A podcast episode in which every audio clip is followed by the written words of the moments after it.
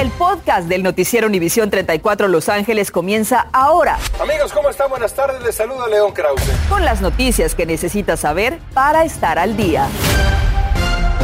¿Cómo están? Muy buenas tardes, les saluda León Krause. También les saluda Andrea González, gracias por acompañarnos. El alcalde Eric Garcetti firmó una ordenanza que va a requerir que las personas en la ciudad de Los Ángeles muestren prueba de vacunación completa al entrar a restaurantes, bares, gimnasios, centros comerciales, lugares de entretenimiento y de cuidado personal.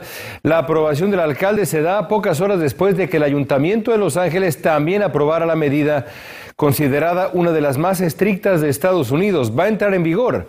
Pues sí, entró el 29 de septiembre.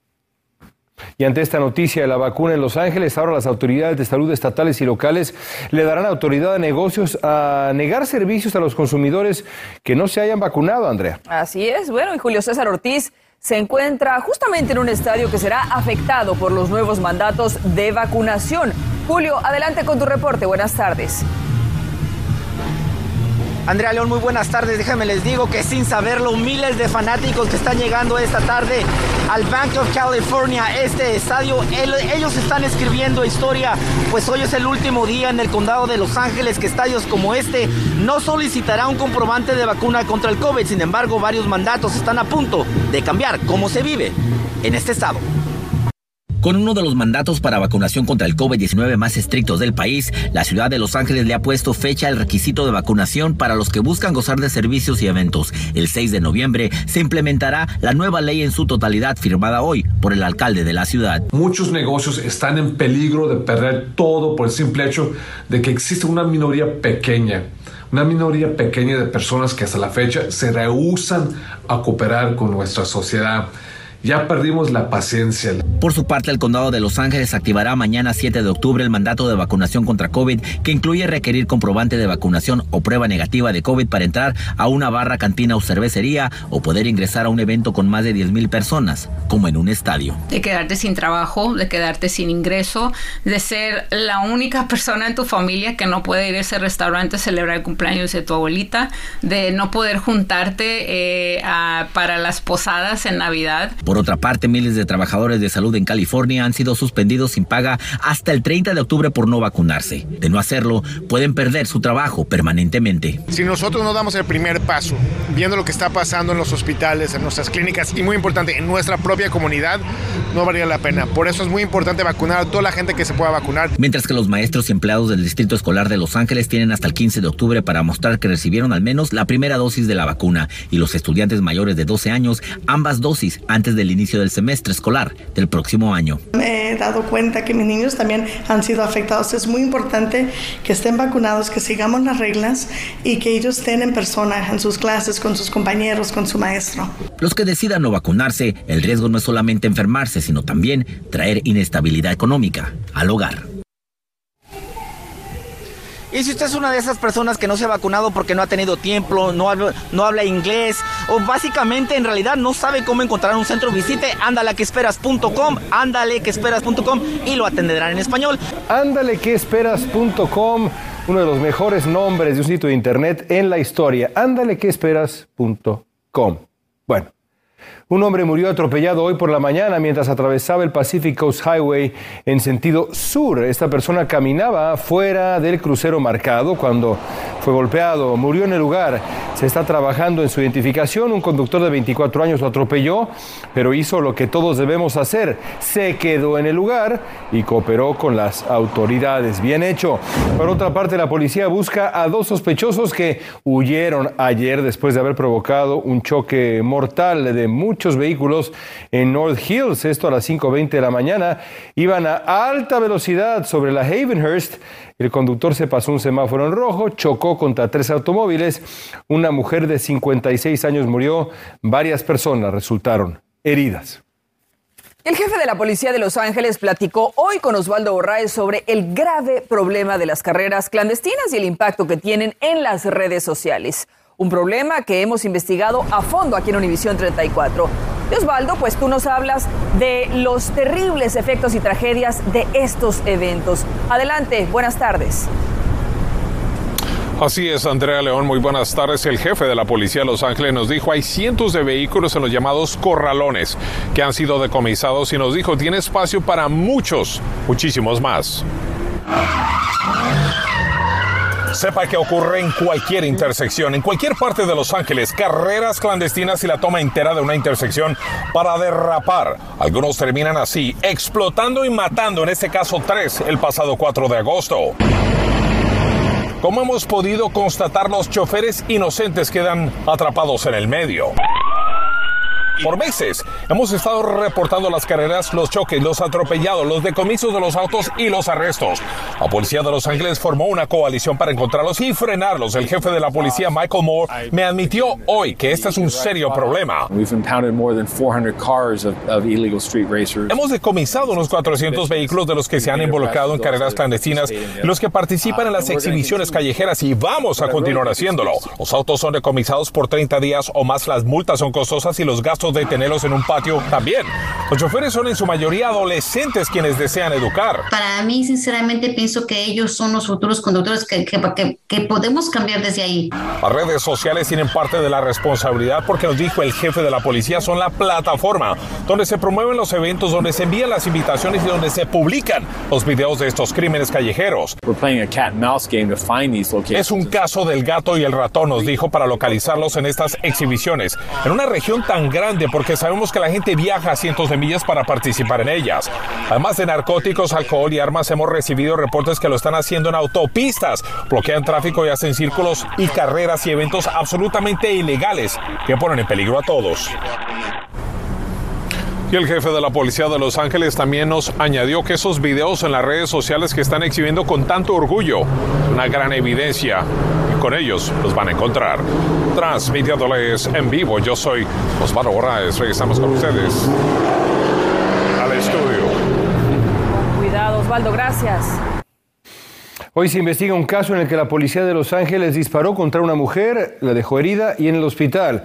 Los oficiales llegaron anoche a las avenidas Yosemite y Los Ángeles en Simi Valley tras un reporte de que una mujer estaba armada con un cuchillo y causando disturbios. Se desconoce la razón por la que los agentes decidieron dispararle. Y la escuela preparatoria Garfield en el este de Los Ángeles tuvo hoy una gran presencia policial debido a que se conoció de presuntas amenazas a través de las redes sociales. Se había dicho que habría un tiroteo en ese plantel escolar. Afortunadamente, las autoridades investigaron y se descartó esta posibilidad, determinando que las amenazas fueron falsas. El gobernador Newsom estuvo hoy en la Universidad de Northridge, donde firmó una nueva ley para que más jóvenes puedan ir precisamente a la universidad sin preocuparse por el alto costo de la educación. Mili Delgado tiene esta historia para ustedes. El gobernador de California, Gavin Newsom, firmó una serie de proyectos de ley que beneficiarán a estudiantes que aspiren a una educación superior. Es muy importante que el gobernador siga apoyando a nuestros estudiantes para que todos tenemos la oportunidad de estudiar. Este anuncio hará que las universidades sean más asequibles y accesibles para los californianos, destacando un fondo de 47.1 mil millones de dólares solventados por el plan del rescate del retorno de California. Ese monto representa la mayor cantidad otorgada para la educación superior en la historia. Los estudiantes latinos y hispanos son los que menos se gradúan de la universidad estadísticamente, así que para ayudar a los estudiantes latinos sería muy increíble. Yo soy uno de esos estudiantes que pudiera haber beneficiado de esta ley. Cuando yo entré al colegio comunitario no sabía nada.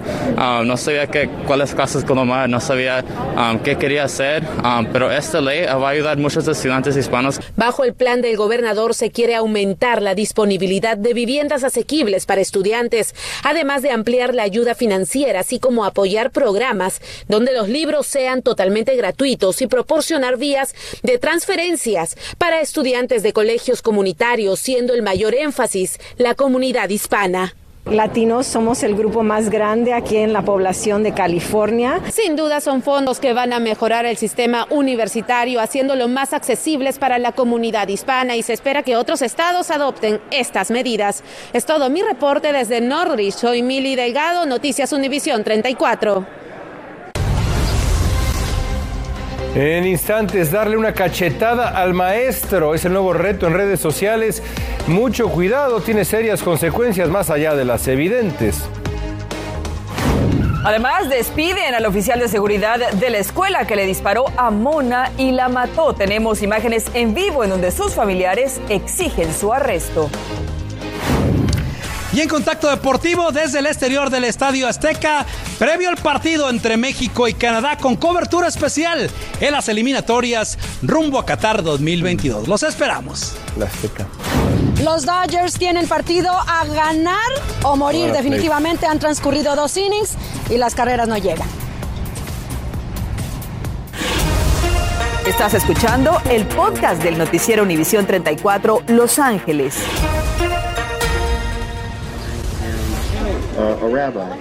Y con imágenes en vivo de la Junta Directiva del Distrito Escolar Unificado de Long Beach, le informamos que el oficial escolar que disparó y mató a Mona Rodríguez, la joven madre de 18 años de edad de quien hemos estado hablando en los últimos días, fue despedido de su puesto hoy.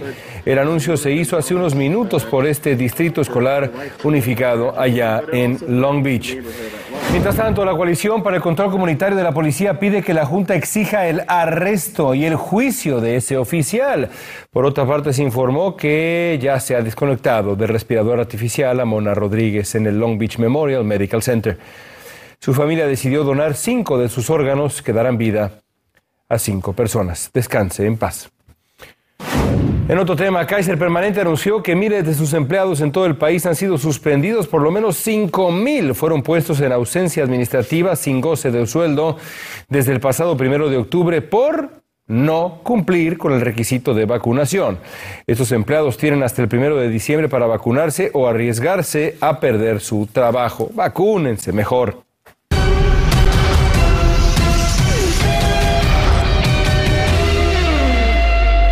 Bueno, los Dodgers están en estos momentos jugando contra los Cardenales de San Luis en un juego que o ganan. Vámonos con Diana Alvarado, está allá en el Estadio Azul. Yo traje mi traje especial de los Dodgers, el traje azul que conoces, Diana, con la corbata de los Dodgers. ¿Qué pasa?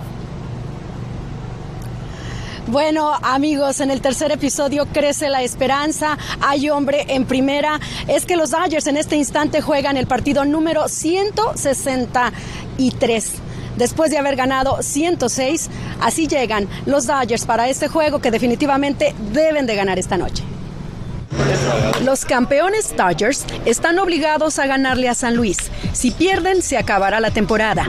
Los jugadores se irán de vacaciones, miles se quedarán sin trabajo y la afición lo lamentará. Nos seguimos en la pelea, sabemos que cada juego es importante y obviamente en la posición que estamos ahorita y contentos, la verdad, contentos. Para eso que nosotros jugamos pelota, tú sabes, para estos momentos tan grandes. Así que de verdad bien emocionado de tener la oportunidad de ir a la postemporada. No es que los Dodgers hayan hecho algo mal, al contrario, se quedaron a una victoria para igualar la marca de la 107, pero deben obedecer un formato de playoffs arcaico y que pronto podría cambiar. Mientras tanto, tienen frente a ellos a un equipo que llega mostrando su mejor béisbol. Así que si tú eres Dodger fan, te tienes que preocupar que Yadier Molina está detrás del plato. Yo me imagino que tu hermano debe de tener algunas debilidades, Benji. Claro que sí, las tiene, lo que pasa es que no las podemos compartir ahora, pero sí las tiene como todo el mundo. ¿A poco a San Luis no le preocupa algo de los Dodgers? No, todo. A San Luis ellos están muy conscientes de quiénes son los Dodgers, de quiénes son ellos, de cómo juegan, de cuántos juegos han ganado, de quién lanza hoy. ¿Sí me entiendes? Ellos saben. Ante la baja de Max Muncy, la esperanza está en el veterano Albert Pujols. Ese es el enfoque de cada uno, no solo mío, de cada pelotero que hay ahí en el locker room. 9 innings separan a los angelinos para seguir reinando y aspirando a otro campeonato de Serie Mundial. En este instante, Corey Seager podría tener la carrera del empate. Hay hombre en primera, en segunda, solamente un out. León, amigos, esperemos que a las 11 estemos hablando de que los Dodgers están en la lucha por la división de la Liga Nacional frente a los archirrivales Gigantes de San Francisco. León, no sufras, ya llegan las carreras. Bueno, pues que tengas voz de profeta como acostumbras, además de musa de profeta. Pues ahí está, esperemos que así sea. Bueno, y vamos con más de los deportes porque mañana la selección de fútbol de México juega contra Canadá en el Estadio Azteca. Ahí está Felipe Valenzuela con el previo de este partido rumbo al Mundial de Qatar. ¿Qué tal, León? Te saludo con mucho gusto desde el interior del sagrado Estadio Azteca. Aquí la selección de México y Canadá se van a medir el día de mañana. Acaba de terminar la hoja de Maple con su entrenamiento. Simplemente vinieron a reconocer la cancha y obviamente están conmovidos con este Estadio Azteca. Asimismo, el Tata Martino el día de hoy tuvo conferencia de prensa. La selección entrenó puerta cerrada. Contento, sí, de que regresa el Chucky Lozano y Raúl Jiménez. Bueno, digamos que Raúl ya tiene totalmente superada la lesión, entrena con normalidad, trabaja con normalidad y bueno, y obviamente estamos todos muy contentos de primero que su salud esté bien y después que se haya incorporado una vez más a la selección mexicana después de casi un año sin estar, ¿no? Así que bien, y de la misma manera que están Chucky, Tecate también están bien, entrenaron, en realidad todos los muchachos han entrenado sin ningún tipo de problema. Así las cosas, mañana recuerde que este partido va en vivo por Univisión y les tendremos los pormenores de este encuentro. Regreso contigo hasta el estudio. Gracias a Felipe, y mañana precisamente nuestro noticiero va a ser a las 3 de la tarde porque este partido se va a transmitir por esta su casa Univisión. Volvemos. Continuamos con el podcast del noticiero Univisión 34, Los Ángeles.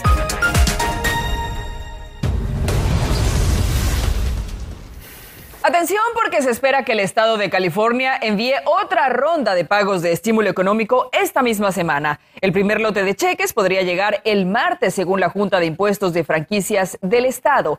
Esta ronda distribuirá alrededor de $480 millones a personas calificadas que ganen menos de $75,000 en ingresos brutos ajustados. Recuerde que si usted califica, no necesita hacer nada más que presentar su declaración de impuestos del 2020.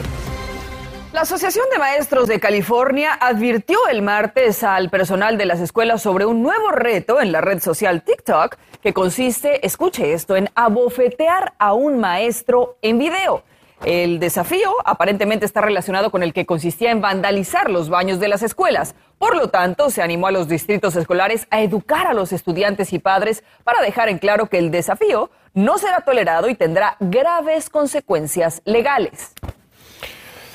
A las 11, los CDC hacen un preocupante anuncio. Aseguran que una amenaza a la salud pública de nuestra nación está creciendo en números exorbitantes. Entérese de qué nueva advertencia están hablando. Además, no permita que sus hijos caigan en la trampa de depredadores sexuales o sean víctimas de acoso cibernético. Esta noche le vamos a mostrar cómo padres de familia reciben ayuda para evitar este tema que es tan preocupante. Con esto y más los esperamos a las 11 de la noche. Por el momento, ya me di un tope contra el guión, así, ¡pum!, porque hubo un doble play con casa llena. No empecemos. Y ahora le va a los Cardenales. Sí, no, bueno, claramente.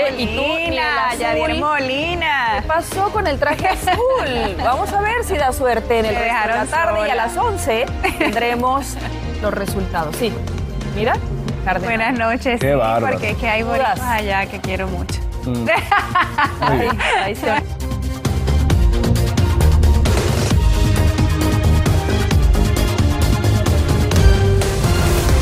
Gracias por escuchar el podcast del noticiero Univisión 34 Los Ángeles. Puedes descubrir otros podcasts de Univisión en la aplicación de Euforia o en univision.com/podcasts.